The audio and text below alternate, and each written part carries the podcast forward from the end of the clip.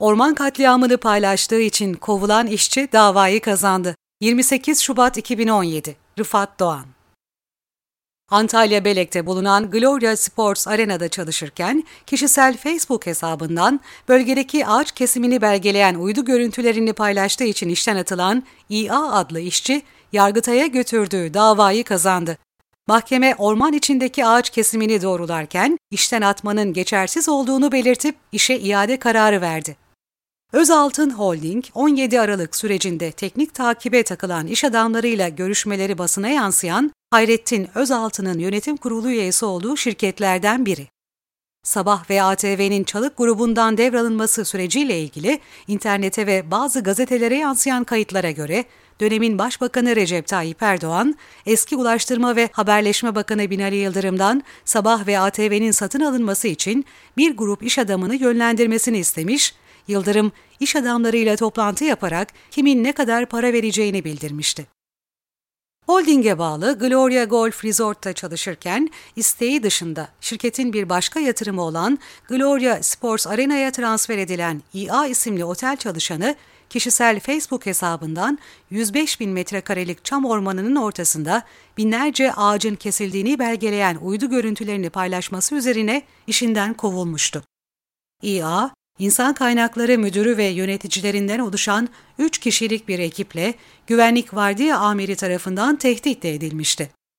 İş akti hukuksuzca feshedilen işçi İA, işe iade davası için Yargıtay'a başvurdu. Geçen yıl Eylül ayında davada karar veren mahkeme işçiyi haklı buldu.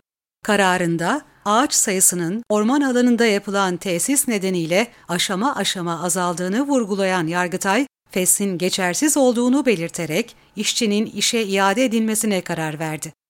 Mahkeme ayrıca yasal süre içinde başvurusuna rağmen davalı işverence işe başlatılmaması halinde ödenmesi gereken tazminat miktarının davacının kıdemi, fesih nedeni dikkate alınarak davacının 4 aylık bürüt ücreti tutarında belirlenmesine karar verdi.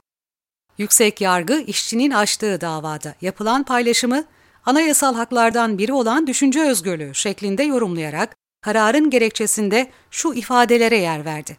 Davacı paylaşıma adım adım ağaç katliamı, ağaç katliamına son, Gloria Sports Arena ve Because Here is Gloria sözcüklerini eklemişse de davalı işverenin paylaşılan fotoğrafların davacının çalıştığı otele ait olmadığı yönünde bir itirazı bulunmadığı gibi paylaşılan fotoğraflardan da aşama aşama ağaçlık alandaki ağaç sayısının azaldığı görülmektedir.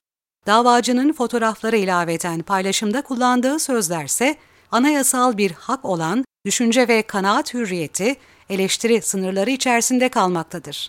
Davacının davalı işverenin işçisi olması bu haklardan yararlanmayacağı anlamına gelmez. Nitekim normlar hiyerarşisinde de anayasa bütün kanunlardan önce gelmektedir. Buna göre davacının bu yöndeki temiz itirazı yerinde olup pesihte haklı ve geçerli neden bulunmadığı anlaşılmıştır.